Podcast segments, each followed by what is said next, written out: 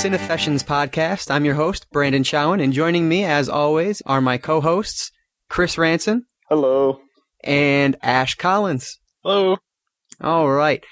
So this month we were planning on talking about uh, the Bollywood double feature that we had lined up, uh, but that's actually going to take a back seat because we got talking on Twitter and we're all watching some of the same horror films. And so we're going to look at a bunch of different horror films that we've all watched recently, and we're going to push Bollywood back to next month. But it actually works out better because we're going to do basically the entire Doom series and Bride and Prejudice. So there'll be more films that we can talk about next month, which will be good. And it'll be good to devote an entire podcast to Bollywood because it is such an interesting genre, I guess you could say. All right. So before we get started into the reviews, I just wanted to ask you guys the the Twitterverse was going nuts yesterday when the uh, Guardians of the Galaxy trailer was released. And I was just interested to see uh, uh, to hear your guys' thoughts on those. It, uh, Chris, I remember you had some not positive reaction to it on Twitter. Uh, care to elaborate on that at all? Well, I'm like, what is everyone excited about? Like, am I seeing a different trailer? And apparently I was because I guess they released a teaser trailer in the morning and then the full trailer later in the day. I don't know. I was really confused. but uh, yeah, the teaser trailer was just these quick little action bits and people were talking about stuff that weren't in it and I was completely lost. Ashe, did you get to watch it? Yeah, I've watched it a couple times, just looking for stuff that uh, I I've actually never read the comic book at all. Mhm. I'm familiar with a couple of the characters just because they popped up in like X Men and other stuff over the years. But uh, so I was look, going through looking for references because I know a couple of different people on Twitter were like, "Oh, well, at this point you can see this, and that's who these guys are," and so on and so forth. So I was like, "Oh, okay." And uh, I don't know. It looks it looks a lot just from that trailer. It looks a lot different than all of the other Marvel Cinematic Universe movies that they've done so far. Mhm. And it's got some of the humor of like the Avengers and maybe Iron Man, but I think they're kind of amping up the humor a little more. So I'm kind of curious how they're going to deal with that. I was actually kind of annoyed we didn't hear Rocket Raccoon or uh, or Groot talk. Right. I agree. Yeah. I don't know. I kind of like the the Star Lord character. That was interesting. Um, but uh, yeah, I don't know. We'll see how it goes. Yeah, like I know nothing. I I literally have never even heard of the comic book until yesterday when I was uh, going through Twitter and everyone was all up in arms about it. But you know, I'm kind of with you. I just think it looks looks like a fun movie. It could be anyway. And I am really interested in the the raccoon character. It kind of reminds me of like uh, Conker from Conker's Bad Fur Day. Um, it's, it might be something funny in that vein at least, or I'm hoping at least. One thing I'm not real high on is the fact that Batista, the WWE superstar, is playing one of the main characters in there. I don't know which which character's name, what his character's name is, but I think that's going to be interesting to see Batista in that role in such a, a giant film. You know, you might expect like The Rock or something like that, but not Batista. So I think that'd be interesting to see how that plays out. But Um, well, wasn't uh, Batista the one in Riddick last year? I don't know. I didn't see Riddick. I don't remember Uh, hearing about it.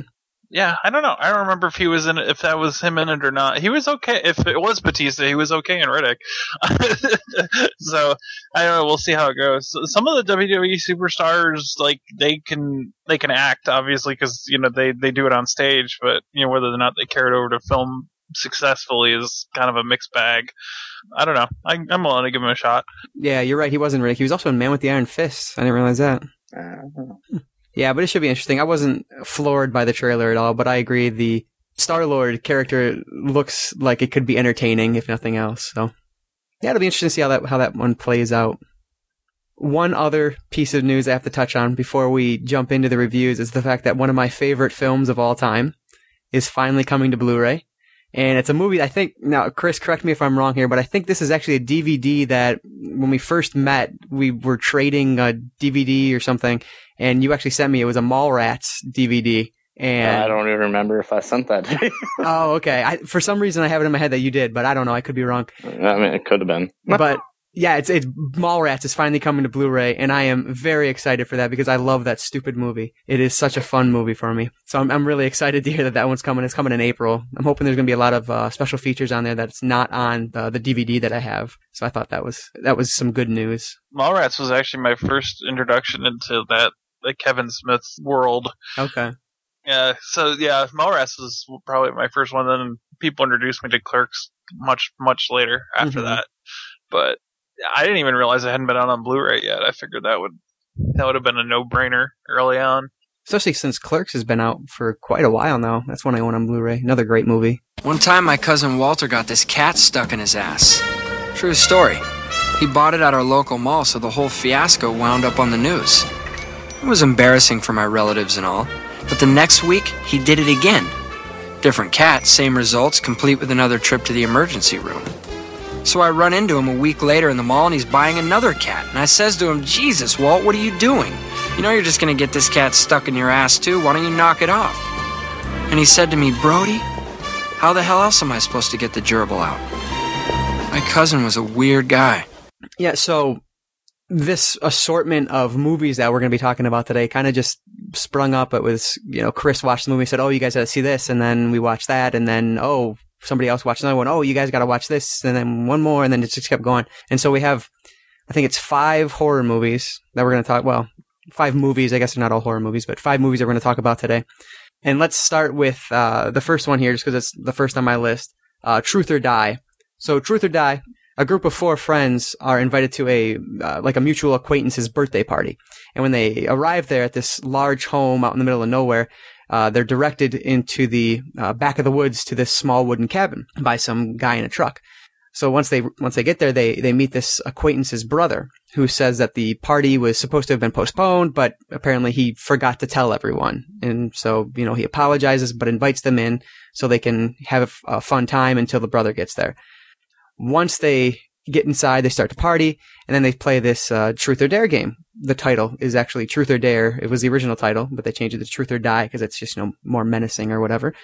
And so this game of Truth or Dare started up, and this is when things start to take kind of a, a dark turn, I guess we could say.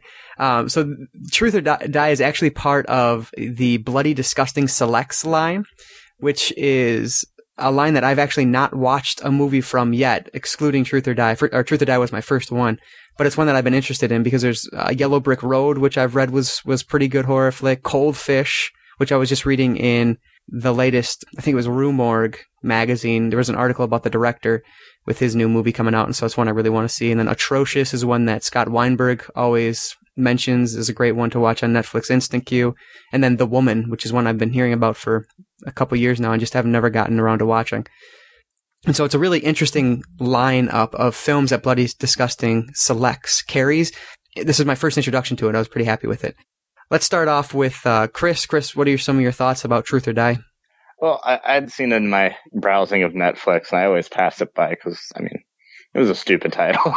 yeah, absolutely. Yep. I'm always judging stuff by either title or cover. It has to has to catch me with one of those two things if I'm just browsing Netflix. So you, you recommend it, I'm like, all right, I'll give it a shot. Like I didn't really have expectations. I enjoyed it. It had some good little twists, and it didn't follow like the typical plot line that you expect. There were definitely some, you know, standard horror tropes in it, but I think the overall story, like, it com- went in a completely different direction than I was expecting it to go when these, you know, this group of four arrive at the at the cabin in the woods, if you will. What about you, Ashe? Any thoughts on the film? Very UK.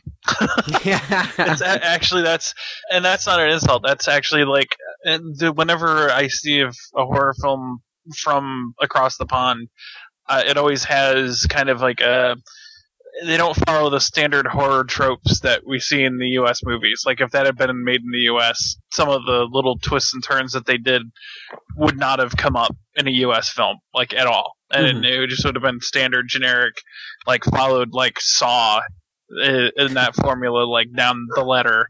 And I, I and I'm glad it didn't. I liked that the that you didn't quite know who was involved with it uh, who was involved with what actually happened or what actually happened until like almost to the very end of the film. Uh, like they keep the events quiet about it, so you're still guessing along with everybody else of, as to what actually transpired to lead up to this. You know, it's like you kind of have the background, so you know what what some of the players were up to or what could have been up to, but they kept they kept certain things quiet, you know, and, and it kept you guessing, which I liked. I don't know. I, I thought it it, it was uh, it was different. It was uh, after the sea of other movies I'd been watching. It was like, oh, okay, this is actually kind of cool. So I enjoyed it. Yeah, and I think that has a lot to do with it. I, was, I had just gotten done watching a lot of like low budget independent horror flicks, and this one was definitely a step above everything I'd watched, like Antisocial, Dark Room, I think was the name of another one. Like Antisocial wasn't bad, Dark Room wasn't bad, but they weren't. Nothing about them was really memorable, and that's why I think Truth or Dare or rather Truth or Die stood out for me. It was something a little different, which I which I enjoyed. And uh, talking about the ending, I don't want to give away any spoilers, I guess, but uh, a lot of people, when you like go on the Netflix reviews and everything of it, and there's a lot of uh, low ratings because of the ending. Nobody liked the ending, and I can see how the ending definitely takes the takes a strange turn, but I think it works for the film because the film's you know uh, at its core really about this relationship between these brothers, and I think that the ending uh, solidifies that or uh, justifies this brother's fear, I guess. It's hard to really talk about without giving, getting into spoiler territory, though. And that, that was part of my problem. I was trying to avoid spoiling it. Right. Um, but I think, uh, actually, because it is, it's out of that area, they tend to like not happy endings for their horror movies or their dramas or anything else. They like mixed feelings. They're not afraid to, you know, make it real type Mhm. of thing. And I think in the U.S. we always like happy endings, or the the good person has to get away, or you know, all sorts of different things. You know that Hollywood trope or Hollywood tends to stick to, you know, so that it's it's more commercial. But uh, that one, I think uh, that's actually part of the reason why a lot of people don't like the ending. is very it's a very English ending. it's Yeah. not necessarily happy, not necessarily bad, but you know, it's like, hey, here's how it is. And I think it, speaking of that, because uh, whenever this is talked about, it always makes me think about The Woman in Black in another uh, film where the ending was very Hollywoodized. And that's the reason I really dislike the movie. If it would have gone on and ended the way I feel like the filmmakers wanted the movie to end, that could have been a really strong ending and a, uh, made for a much more powerful film. But you, you had to Hollywoodize it for, you know, American audiences or whatever the case is so that it's you know this happy ending and that's just i i don't like that which is one reason that i, I enjoyed this movie so much Yeah, Woman in Black just rushes its finale. Just oh it pull- absolutely pulls it out of nowhere and it's just like, take it, take it, take it, take it. Like, oh, okay. As soon as they like figured it out in that movie, it was all downhill. That's one that's going to be uh, the sequel i'll probably watch it but it's i'm not looking forward to that one at all Yeah, I heard there was they were working on a sequel. Mhm. i think it's out this year Oh, joy. uh, something else I really liked about the movie was the the soundtrack. More specifically, in the beginning of the movie, with like the party scenes that happen in the beginning, and then the drive to the birthday party. I loved the musical choices. I don't have any idea who, what the bands were or anything like that, but they just fit the film really well and gave it this unique edge to it that I really enjoyed. It set the beginning of the film up well because it is this party scene at the beginning and it's, you know, uh, joyous and, and fun and then you lose that completely as the film goes on, which I really liked. no, you're not going to talk about your new, I Oh, don't know, crush. I should oh, say. man, yeah, Jennie Jacques. Oh my goodness, Uh, not only is she beautiful, but her accent. Oh my goodness, she's she was incredibly seductive in that role, and I think that uh, just crushing on her the whole movie really helped helped me enjoy it as well. Wait, wait, I'm not gonna which lie. one was she in that one? she was like the the girl with like the real thick eyeliner. The the dark haired one? Yes, Oh, okay, yeah. yeah. she's gorgeous. Absolutely. But really better than Taylor Swift. Like, wasn't that your comment on Twitter? I did I say that? I don't. I say I- things in a haze sometimes. I can't remember. I might have to go back and like just peruse at some point and retweet it. oh man. Yeah, this is uh, another low budget film, like uh, like one that we're going to talk about in like, in a couple minutes here that uses its budget to its fullest, and it doesn't feel like a low budget film, which I really liked. Uh, the gore effects, though there weren't a ton of gore effects in it, what they did have, I thought, w- was done really well. Really gross, some really gross moments, which I really liked. They did a I like to call it the the single room story, even though this one had a few other branching moments, obviously. But like uh, Saw is one of them. This is one of them. There's a couple other ones that we've talked about before. It's like most of the movie is set in this one room, and uh, for some reason they they've managed to make those not only interesting because you actually have to talk, you know, they have, actually have to have the characters interacting, so you get to know the characters a little bit. Mhm. But they uh, they manage to push their budget a lot more because they don't have to run all over the place to film all this stuff. It's all just right there, you know, right at their fingertips. So. Exactly. It's just smart filmmaking, which I appreciate. Cool. Any closing thoughts at all on this one, Chris? No, it was pretty good. I'd recommend it. What about a star rating, one to four? Well, I'll say like a three, probably. I mean, it was pretty good for you know the budget and everything like that. And I went in with very low expectations. So Right. And you, Ashe? I'd also give it a three.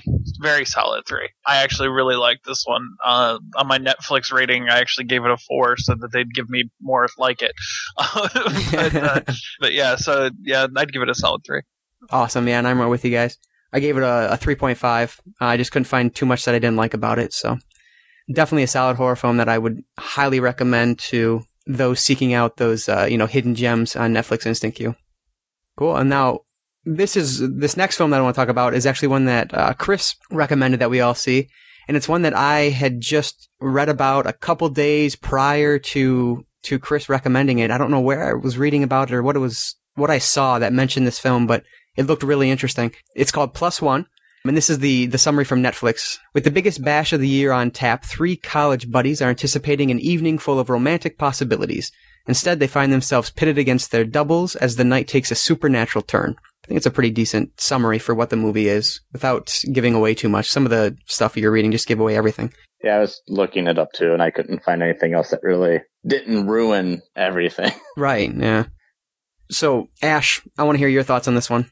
I'm always up for a good sci-fi flick anyway, and I'm kind of a sucker for time travel stuff. I like the whole messing with time, what can change this and that. One person dying changes the whole future type of thing. So I liked I liked that they were messing with that a bit, and it was interesting. I've never seen one that deals with such a close amount of time and and the way they they space it out uh, like that before. Uh, so that was interesting, and I liked that uh, not everybody caught on to what was happening right away. Um, it was just like a select few realized that there's something really wrong here, and uh, it kind of went from there. I actually liked the side characters more than the lead guy. the The lead guy, I was just like, dude, you you need to just give it up. Uh, but uh, yeah, I, I didn't necessarily. Like, I like that he kind of caught on and he you know figured out how he was going to try to use it to his advantage. But at the same time, I really didn't like him for, for the way he went about doing it. I actually liked his uh, pervert friend a little bit more. uh, he was uh, he was a more interesting character to me and the way he dealt with it, and the uh, the girl that he ended up hooking up with. But yeah, that was it was an interesting twist on that. You know, it was unexpected, uh, and they they give you little hints of what's to come, like at the very start, just before they leave for the party, which I thought was really cool. So. Yeah, I, I like that one. I actually, I really enjoyed it. Yeah, I wrote down the same thing that I enjoyed the co-star Logan Miller more than the main character. And I think that's interesting talking about that main character. I was just thinking about it. He actually he starts off as this likable guy and then kind of descends as the as the film progresses into this uh, character that I just I don't know I grew sick of or grew tired of or like you said just give it a rest. And I thought that was that was interesting. But I think that I think his name's Rhys Wakefield. I loved him in The Purge, which I think I've mentioned before my admiration for The Purge. I absolutely love The Purge and I cannot wait for the next one. And I think the series can just go on and on with these different stories that are being told throughout each Purge. I think it's awesome. But Rhys Wakefield played like the the creepy guy at the door wearing the mask and he was he was excellent in that. But I think that character is just a lot more fun and just more entertaining in general than what he has to work with here. Um, I thought he was fine, but like you said, I enjoyed the the secondary characters, the co-stars, more than him. Logan Miller, the co-star, he kind of reminded me of like a poor man's mix of Jesse Eisenberg and Michael Cera, which is kind of a, a weak argument or, you know, an overused argument, but that's just what he reminded me of. I thought he was a lot of fun though. Yeah, I had a lot of like. This isn't like a normal movie I'd pick, but the doppelganger thing caught my eye, and I was Hmm. bored one night, and I'm like, I'll give it a shot. And normally, like, I futz around with a few things while I watch a movie. This one just kind of like hooked me. I was intrigued, and like you guys, the main character just, I don't know. I mean, I don't know if there's a plot point where maybe we're not following the same one, or maybe I, I don't want to ruin too much, but. Yeah. I mean, there, there's a couple ways you can interpret it because you, you, well, at least I got the vibe that it's two sides of one coin. So each doppelganger was a different person. That's what I got. but mm-hmm. um, That's interesting. Yeah. I don't know. He kind of becomes kind of like not likable at all. He makes very poor choices and he separates himself from everyone else too. So it kind of feels like they realized that his character wasn't going to be what everyone liked. Right. I mean, yeah, it definitely seemed intentional. I would agree there. What I loved about this also was uh, this, the special effects in terms of doubling these characters. It reminded me of Armie Hammer in the Social Network with the Winklevoss twins. I remember I was absolutely floored when I found out that this was both these twins were played by one guy. I thought that was amazing to me. And, uh, you know, they use that effect in plus one, and I think it's done on an equally impressive level. Yeah, that, that finale just gets kind of crazy there. Like, Oh I my was trying god. to spot like, okay, how are they doing this? Yeah, no kidding. man, oh man. It was very impressive though. I loved it. So when I was going through them, I wrote down some, you know, pros and cons for each one basically. And uh, some of the cons for this one I have are, well, one of the cons for this one I have is that the story, it starts to get a little more confusing and convoluted, I think, as the movie goes on. Um, and these characters are unintentionally trying to explain kind of how the movie's working. And I think that hurts the film a little bit.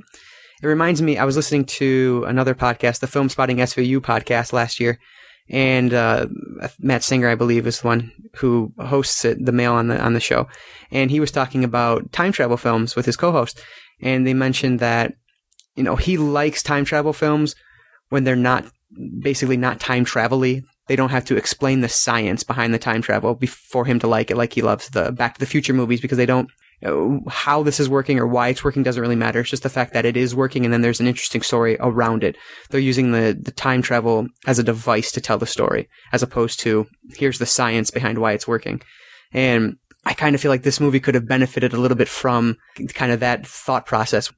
One thing that threw me off is when the time shifts the first time, everything's as normal. When the time shifts the second time, things are kind of in the future a little bit but it's as, it's as if what we watched in the movie still happened. And then the third time, people are starting to realize things are going strange. And so that just kind of threw me off a little bit. And I feel like the film tries to explain it, but it, I don't know if it ever does a good job of it. And it just kind of left me a little bit confused on that angle of it. yeah, I think that's probably the weakest part of it. But I mean, I don't know. You, you, at some point you got to address that it's going on and maybe they can stop it, maybe. Cause it's a weird time shifting mechanic they're using. It's not like full on time travel. It's just Right, right. phasing. I like that it never explained why it was happening. Like there was no reason for it to happen or the cause was simply glowing telephone lines as far as I could tell. Oh, there was a meteor that crashed. Oh, yeah, that's right. In the beginning of the movie. uh, but they never deal with it. It's just like it gives off this energy, and then that's it. Yeah. That's it. You know, it's just like, oh, okay. But I think that's okay. Like I didn't, I didn't have a problem with that. Kind of like, Oh no, Uh, yeah, yeah. It, it worked. It just, I think part of it too was, and there were a bunch of drunk high schoolers or soon to be high, you know, ex high schoolers, or were they college students? the college students, I believe. Well, they were drunk either way. Right. I think I actually I think that was probably the biggest problem with them trying to explain it to each other was it's like uh, you're trying to have a bunch of wasted people tell other wasted people something complicated and it doesn't always work really well. Right. I, I kind of want to talk about the ending a little bit, but I don't want to give away anything. What did you guys think of the the message that the ending leaves us with? uh, if you're a big enough douchebag and try to fix it enough times, you might get the girl. Yeah. That, that was more or less what I got out of it, at least for the main character. It's like, wow, you, yeah. Yeah, and I, that's what I got out of it too. And I think that's just another reason why I didn't, you know, I wasn't rooting for the main character by the end of it. But so, Chris, what uh, final star rating on this one? Three and a half. I, I, I was really surprised by it. Yeah, and what about you, Ashe? I actually only I'm only going to give this one a two and a half. Uh, I like the idea and stuff like that. It's just it's probably not a movie I'd, I'd go back and watch again.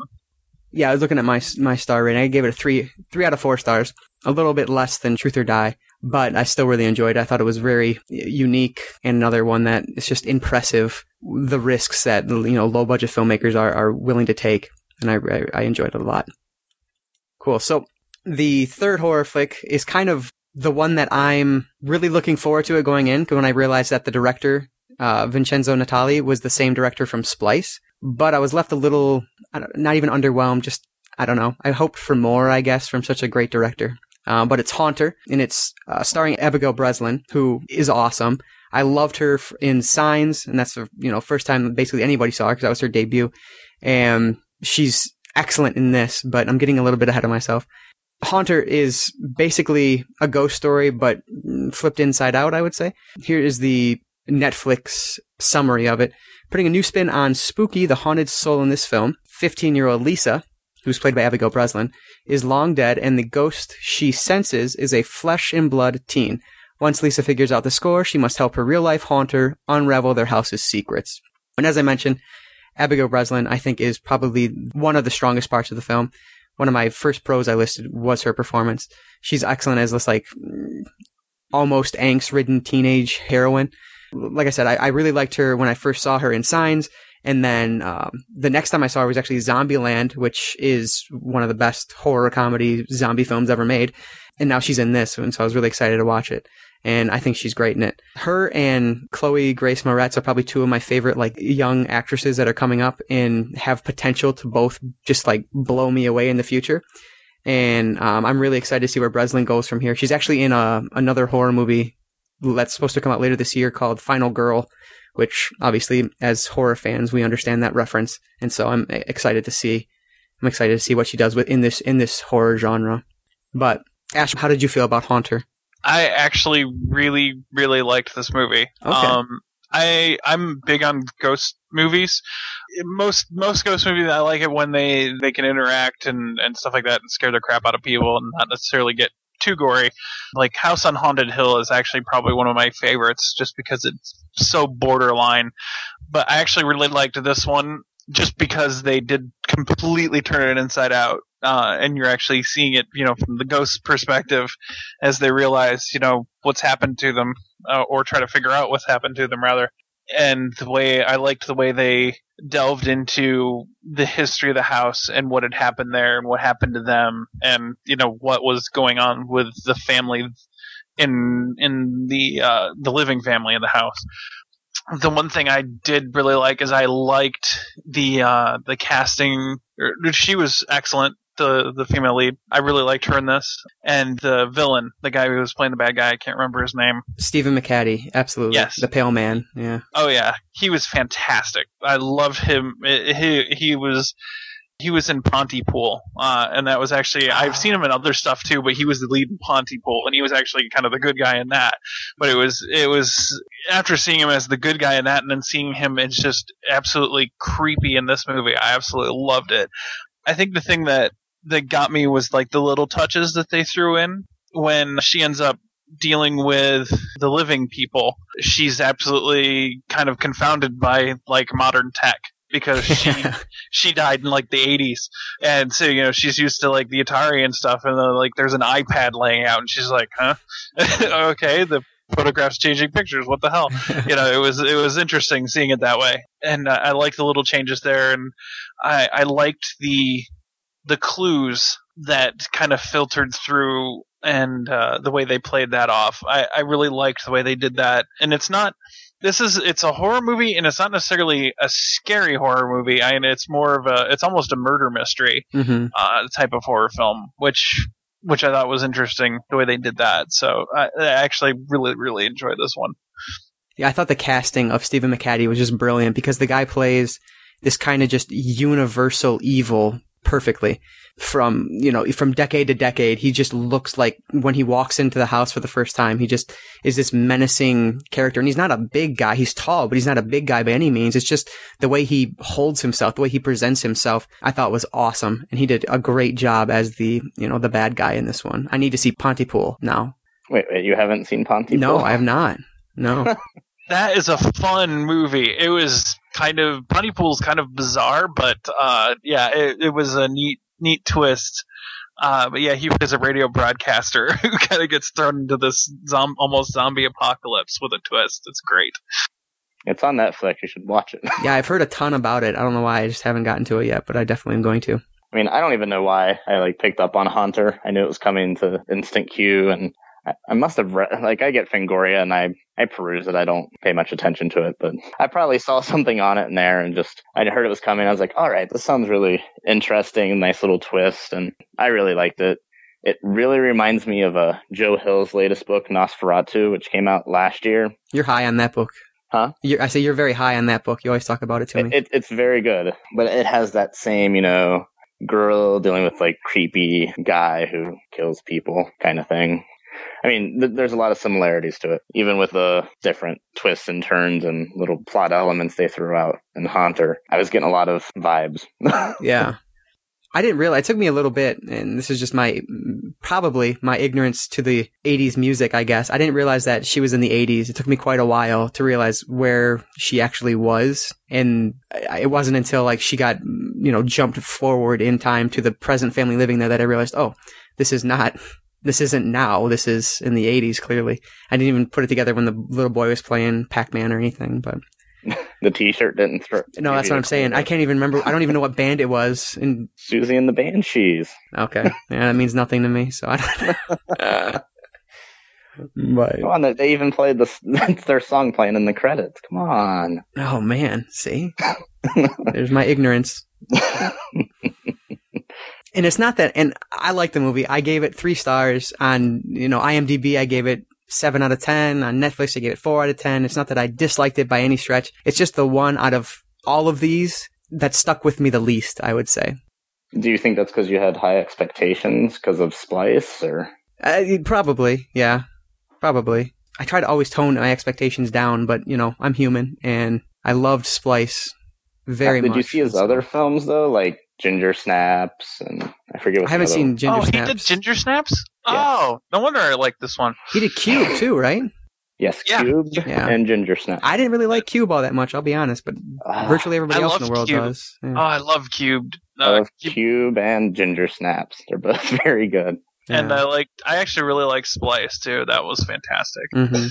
Very underrated. Everyone hated it when it came out. I don't. I don't get the hate. But yeah, you need to watch Ginger Snaps now.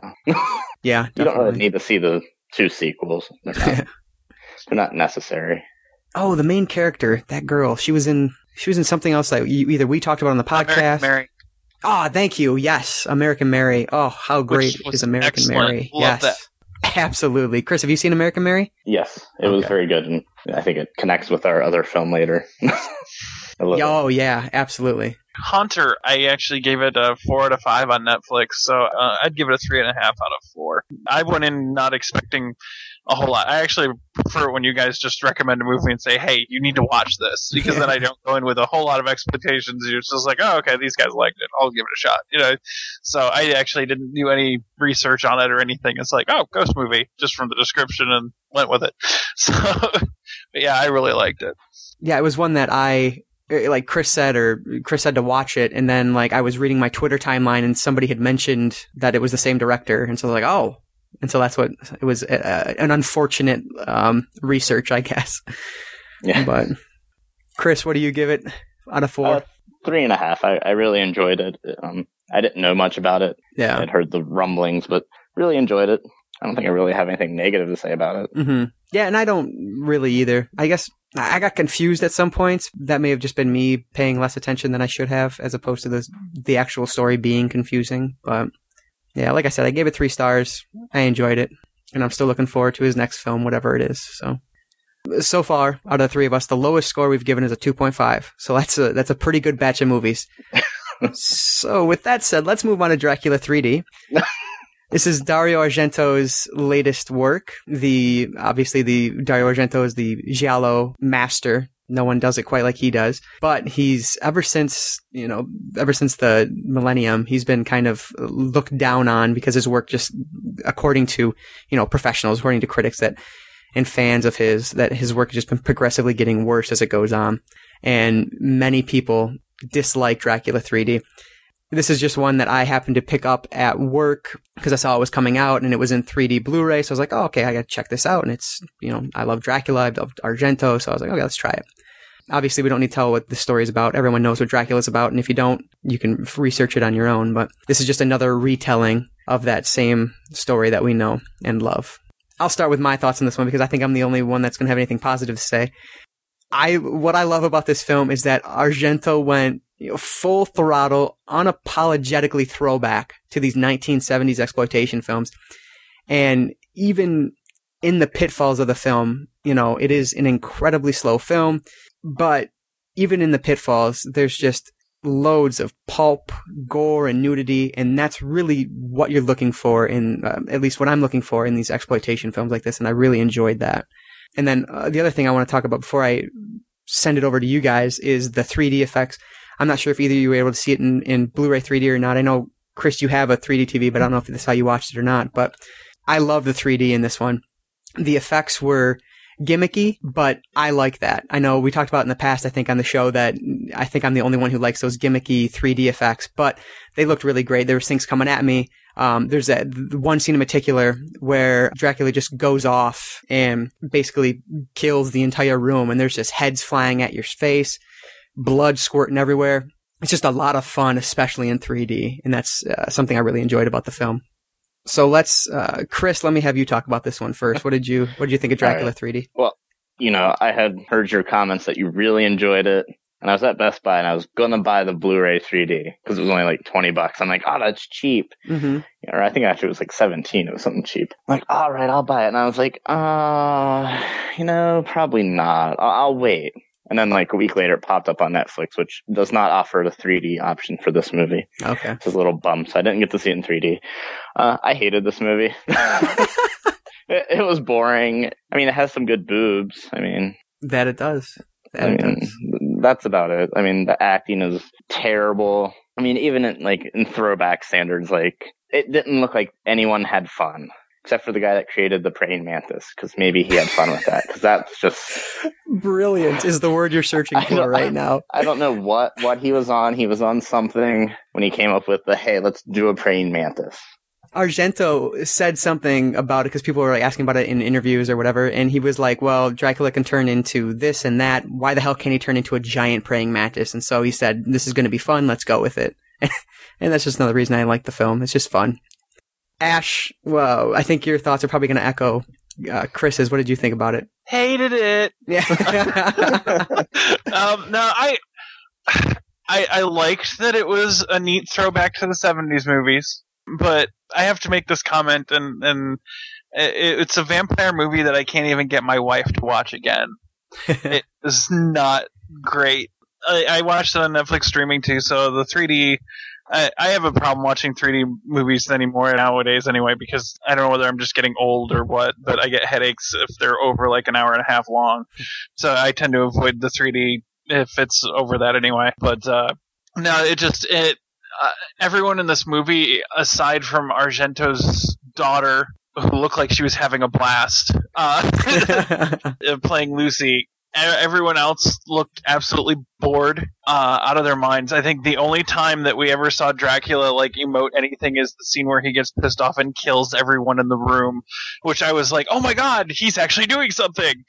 And then he went back to look like, uh, "I gotta do my nails later." Uh, I don't know, but I think that's I like that as Dracula though because he is this this calm cool, reserved person, this this this reserved character until he's not until he loses his cool. And that meeting room is, is where that happens. And I love that about, I love that scene because it's so different from the rest of the film. Well, I, I liked that scene too, but I would have liked it a little more. Like he, at one point, he professes his love to me, and it happens in all of them. It's like I love you. You know, you are. You know, you're the best thing to happen to me in 400 years. And I've had better conversations with like a bowl of oatmeal in the morning for breakfast. It's like, oh God, I love you, oatmeal. you know, you're you're like the best thing to happen to me since I woke up. And it was like, it was like the dude was just like, yeah, uh, I've been alive for 400 years, and I absolutely love you. And and it was like the most flat deadpan, not even. I was like, if I was Mina, I would have just like bashed my head into like the monument next to me just to get it over with because this is not going anywhere. Uh, but and even Rutger Hauer didn't save it for me. It's like, oh, Rutger Hauer's the Van Helsing. This ought to be interesting. And probably the only point in the whole movie where Rutger Hauer looks like he's having any fun is when he throws this guy into like a nail on the wall. I don't even remember what it was, and the guy's eyeball pops out. Oh yeah. He just, he just kind of gives the camera this look like, yeah, I'm a badass. I still got it. And then that, and then that was it. that was it's like I can watch like that one scene where he kills everybody in the room, and that one scene with Rutger Hauer, and, and that's it. I don't have to watch the rest of the movie. Yeah, I did love Rutger Hauer, but the problem with that was I feel like Van Helsing was introduced so late in the movie. Oh yeah, that was the. It was just like oh, it dragged. I think they could have trimmed a lot from that movie, and it would have been. I, I don't mind a slow burn as long as there's something going on, and there just was nothing going on in this movie. That it's like, come on, something needs to happen. but uh, I, the praying mantis was amusing at least. I Mhm. was kind of sitting there going, "What the hell am I looking at?" But, uh, but, but I mean, uh, I mean, a couple of the the effects were okay. I mean, it is a lower budget film, and Argento's typical pinkish. You know, I, I made the comment on Twitter that Dario Argento blood spray or blood flow should be like a Crayola color. It's the same right. blood color in every one of his movies. But Mhm. yeah, he. I, I tend to agree. I think Argento's big heyday was in the '70s and probably early '80s, and and while I liked that this was a throwback, I, it just it, it didn't gel for me. And I I don't know whether it was Argento or if it was the fact that they had three different countries like production companies involved with this. I think it was France, Spain, and Italy were all working together to make this movie. And I I get the feeling there was just too many uh, too many cooks in the pot. Mhm. And I think it could have been a little better, a little tighter, maybe some different alternate takes. I don't know. It felt soulless. That was my problem with it. It was like, ah, it's like, come on, it's Dracula. Come on, have fun with this. But it just, I don't know. It fell flat for me. Ashe, you said that this wasn't the worst Dracula adaptation you've seen, but it wasn't the best either. In your opinion, what is your favorite Dracula adaptation? The one Francis Ford Coppola did in the 90s. Okay. uh, with uh, Gary Oldman and that crew.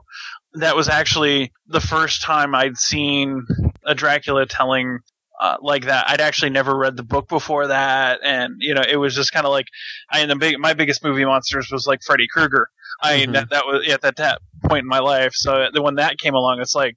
Dracula, vampires. I'd seen vampires before, but Ned, I was like, I'd seen Fright Night and Vamp and a couple other stuff. So I that that was my first exposure to the classic. So uh, it's like I had to go back and, and read some of this stuff and and uh, watch some of the older ones. But yeah, I think Oldman as Dracula was fantastic. Uh, Anthony Hopkins as Van Helsing and that was great. And most of that movie was well cast. Some of the scenes were okay, and I think Coppola. Coppola actually went and basically went back to the 30s Dracula on the way they did a lot of the scenes and the shots and stuff like that and the effects. And that's how they did it that way. So Coppola's is a throwback too, but uh, I think he was a little more successful at it. yeah. He had a lot more money too, I'm sure. Oh, I'm sure. But yeah, that many big name actors, yeah, I'm sure they had a lot more money to it. Yeah. So it's kind of silly to ask at this point, but what about a star rating? Ashe, what do you give it? A one. I I gave it a one. I'd actually probably go lower, except I, I did like Rutger Hauer's appearance in the film. I just I thought it was too long, too slow, just way too slow. And I and I'm I'm a person who likes slow burn movies. You know, I, I don't mind it, but yeah, it just it, it didn't work for me. And what about you, Chris? Definitely a one. And that that's just for nudity. Um, so I mean, you can probably just Google the images if you really wanted to see them. right. I give it a 2.5. I enjoyed it a lot more than you guys, obviously, but it's definitely not a perfect film. I can see where the faults are. It's very slow moving, but I enjoyed it for the most part, so that's good. So let's move on to the one that I'm most excited to talk about today and kind of the the one that sparked this whole discussion of all these movies today, and that's the new release that is only available streaming video on demand and in theaters, obviously, and that is Nurse 3D. This is one that Chris and I have been talking about, I feel like, for a while now, just tweeting back and forth different articles and whatnot because we were really excited for it. And once that first poster was released, I knew that this was a movie I had to see. So Nurse 3D, this is the description I was able to find via Lionsgate. By day, Abby Russell is a dedicated nurse, someone you wouldn't hesitate to trust with your life. But by night, her real work begins. Using her smoldering sexuality, she lures cheating men to their brutal deaths and exposes them for who they really are. When a younger nurse starts to suspect Abby's actions and compromises her master plan, Abby must find a way to outsmart her long enough to bring the cheater you'd least expect to justice. So, Chris, let's jump in with you. What what did you think about Nurse 3D after the weeks at least of excitement? Well, that description's very weird because like the movie starts like that. You know, Mhm. she just she kills these married men, which is a great scene. I love that opening scene. Like she's not typical like hot, but she's wearing that dress and everything else, and just she she really takes that role and just makes it her own. But on- once that kill's over, they they dump that entire plot line. Yeah. they just dump it. I don't know. That description kind of like leaves out the fact that the whole like single white female thing is going on too a little. But I loved it. It was everything I wanted. I wanted cheesy, shit ton of blood, and nudity.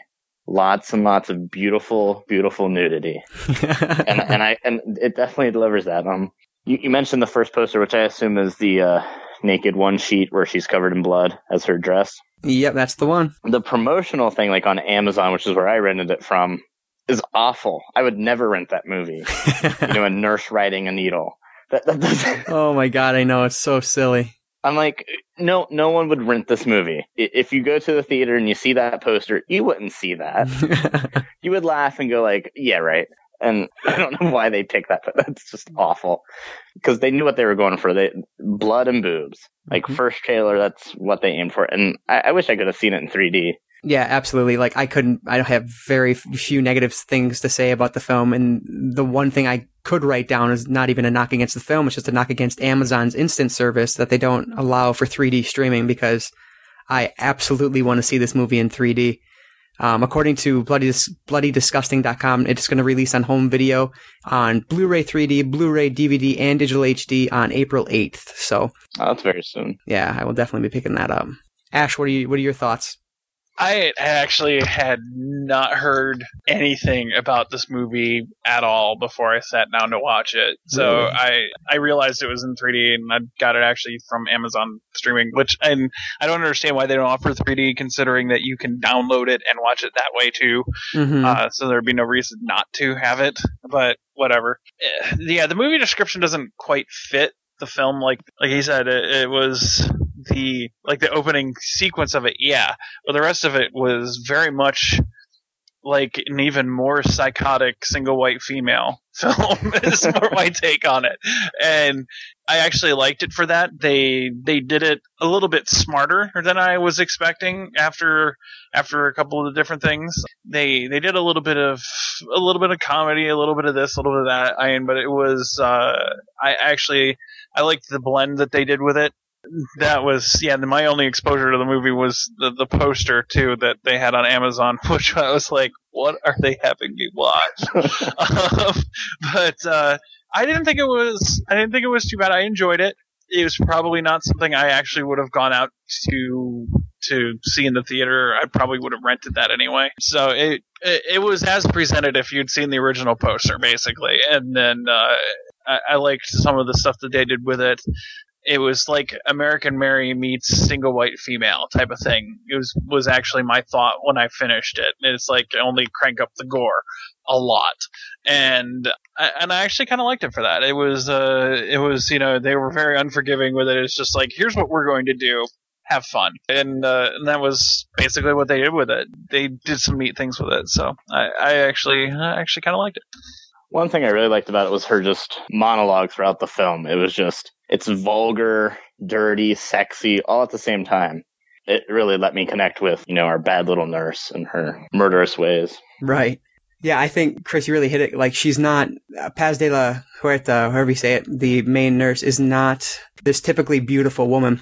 It's the way that she presents herself, and it's the way that she carries herself, and it's the incredible costuming choices that the that the director makes, and the script in terms of those monologues that you're talking about. Is that's what makes her this just incredibly, undeniably sexy woman. and uh, her and and Katrina Bowden, who I first came across in a movie that I absolutely love, and that's Tucker and Dale versus Evil. She was excellent in that, and she's you know much better in this. Frankly, she has much. I don't. I don't want to call it an easier role because I know. I know that no role is easy, but she has that less complicated role in terms of uh, these two anyway. She's playing this typical female heroine, and she's kind of like the final girl in this one, or what have you. And so I think she did a great job with it. But the person who really stands out is the is Paz de la Huerta. I thought she was excellent in it. Um, and I basically, Chris, I'm just going to echo uh, virtually everything you already said. It's, I mean, this is exactly what I was looking for from that poster. Lots of nudity, lots of blood, and hopefully something that was tense. And that's exactly what I got. I really, really enjoyed it going outside the two female leads, I really liked uh, Niecy Nash. I thought she was absolutely hilarious as Regina, who was like the operator in the hospital. She had me laughing out loud on multiple occasions. I thought she was really good at that. She's actually from uh, Reno 911, which I love.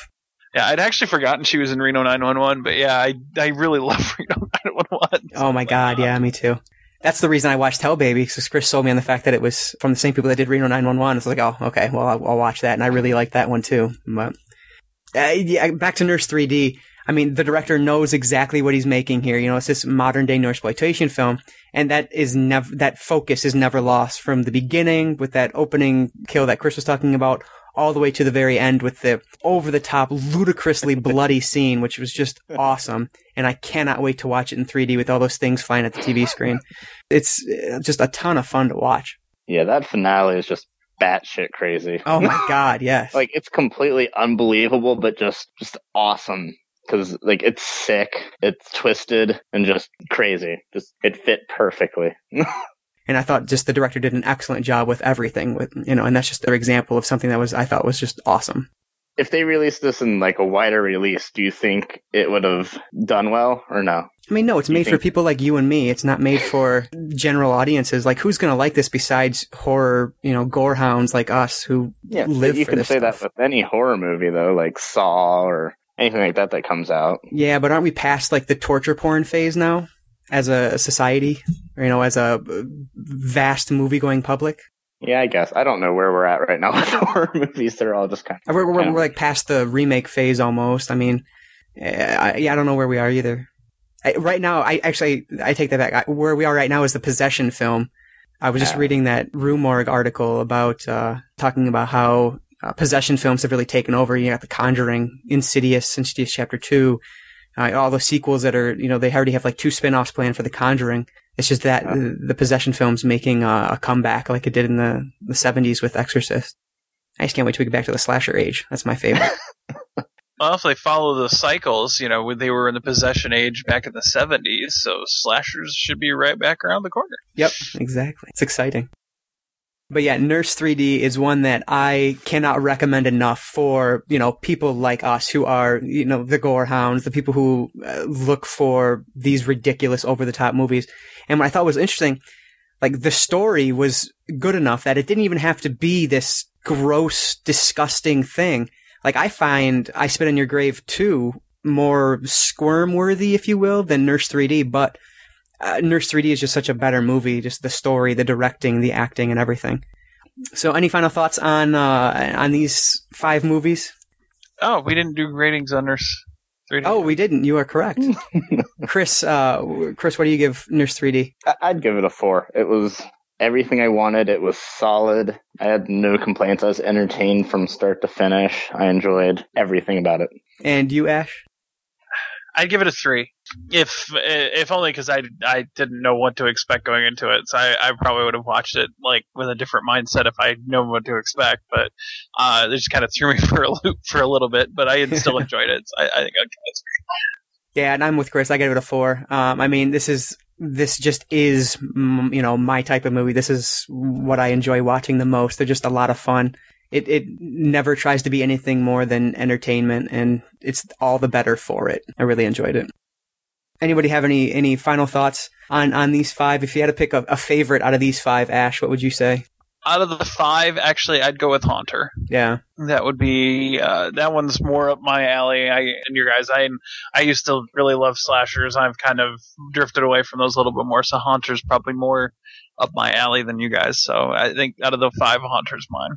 And what about you, Chris? Uh, Nurse Nurse 3D all the way. Yeah. Yeah, that's pretty obvious. I mean, we, we did have some good movies. I mean, I was surprised because your pick of Truth or Die, I, I probably wouldn't have watched it, hmm and and I was pleasantly surprised with it.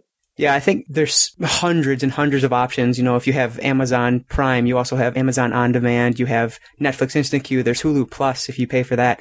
There's your the cable service on demand. I mean, you have just thousands. And then I have a movie collection of over 2,500 movies. And, you know, Chris, yours is gigantic as well. So I mean, like, we have all these options on movies to watch. And so you never know what to watch. So that's why I was glad that we were able to find some that were streaming that we happen to enjoy just randomly hitting play. And so it's always fun to find those, those gems that you might otherwise just ignore. Abby, this is my boyfriend Steve. Hi. Abby Russell. Wanna meet up later tonight? Just us girls. Here you go.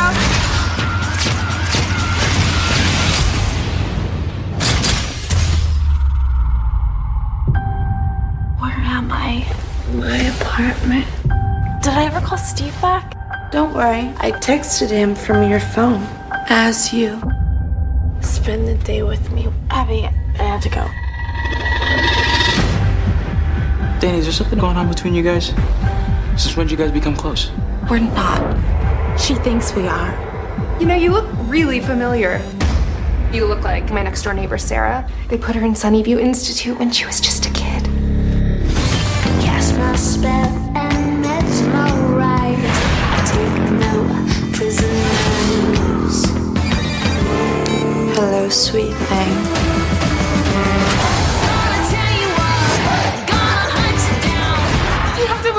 Believe me. She's crazy. She's a killer.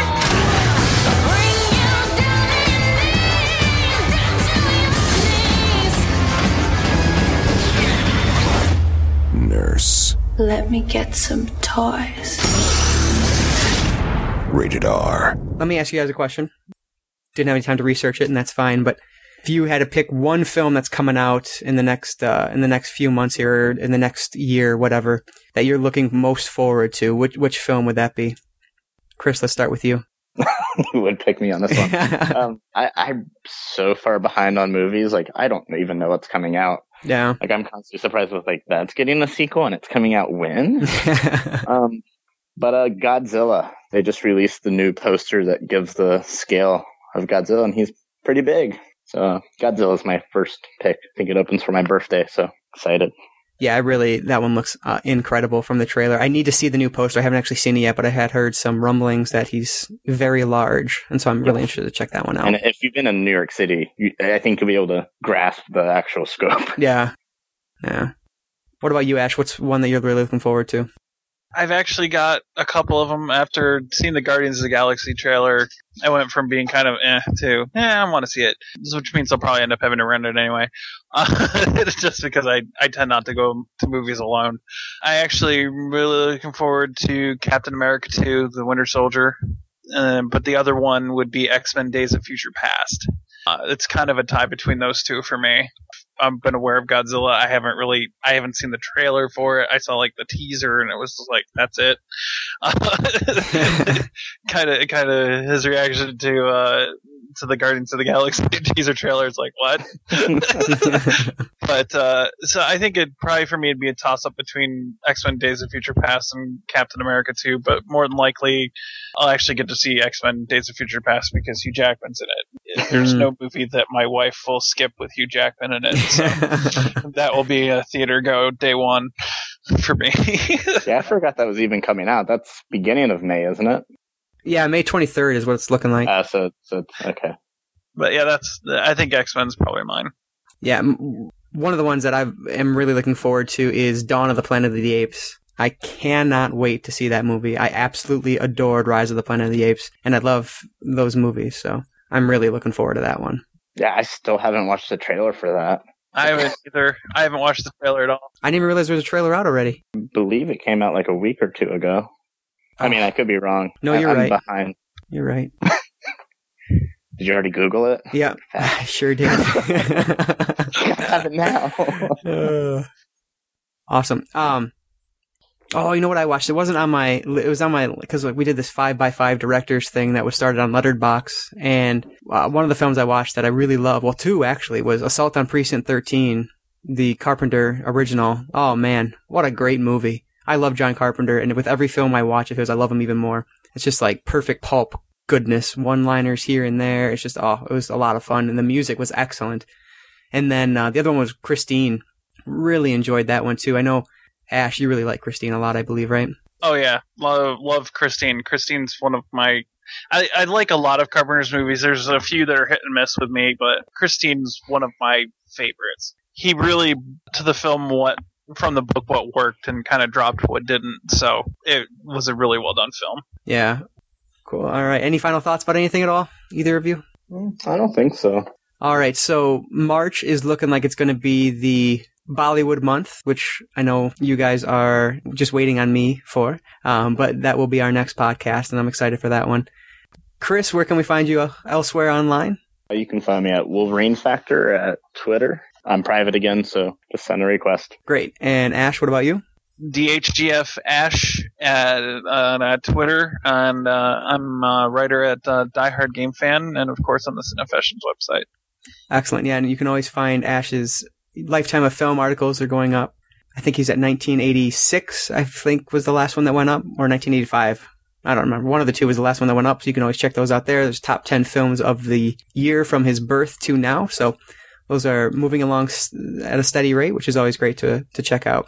I think also I just found a review of Gravity that will be going, should be going live on Tuesday from Chris that I didn't realize I had in my inbox. I didn't realize I wrote it. So, so that one should be going live on the website soon too. So make sure you check out cinefessions.com for that.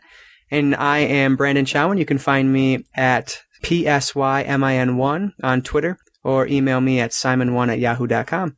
And always check out cinefessions.com for more from all three of us. All right. Thanks everyone for listening and we'll catch you next time.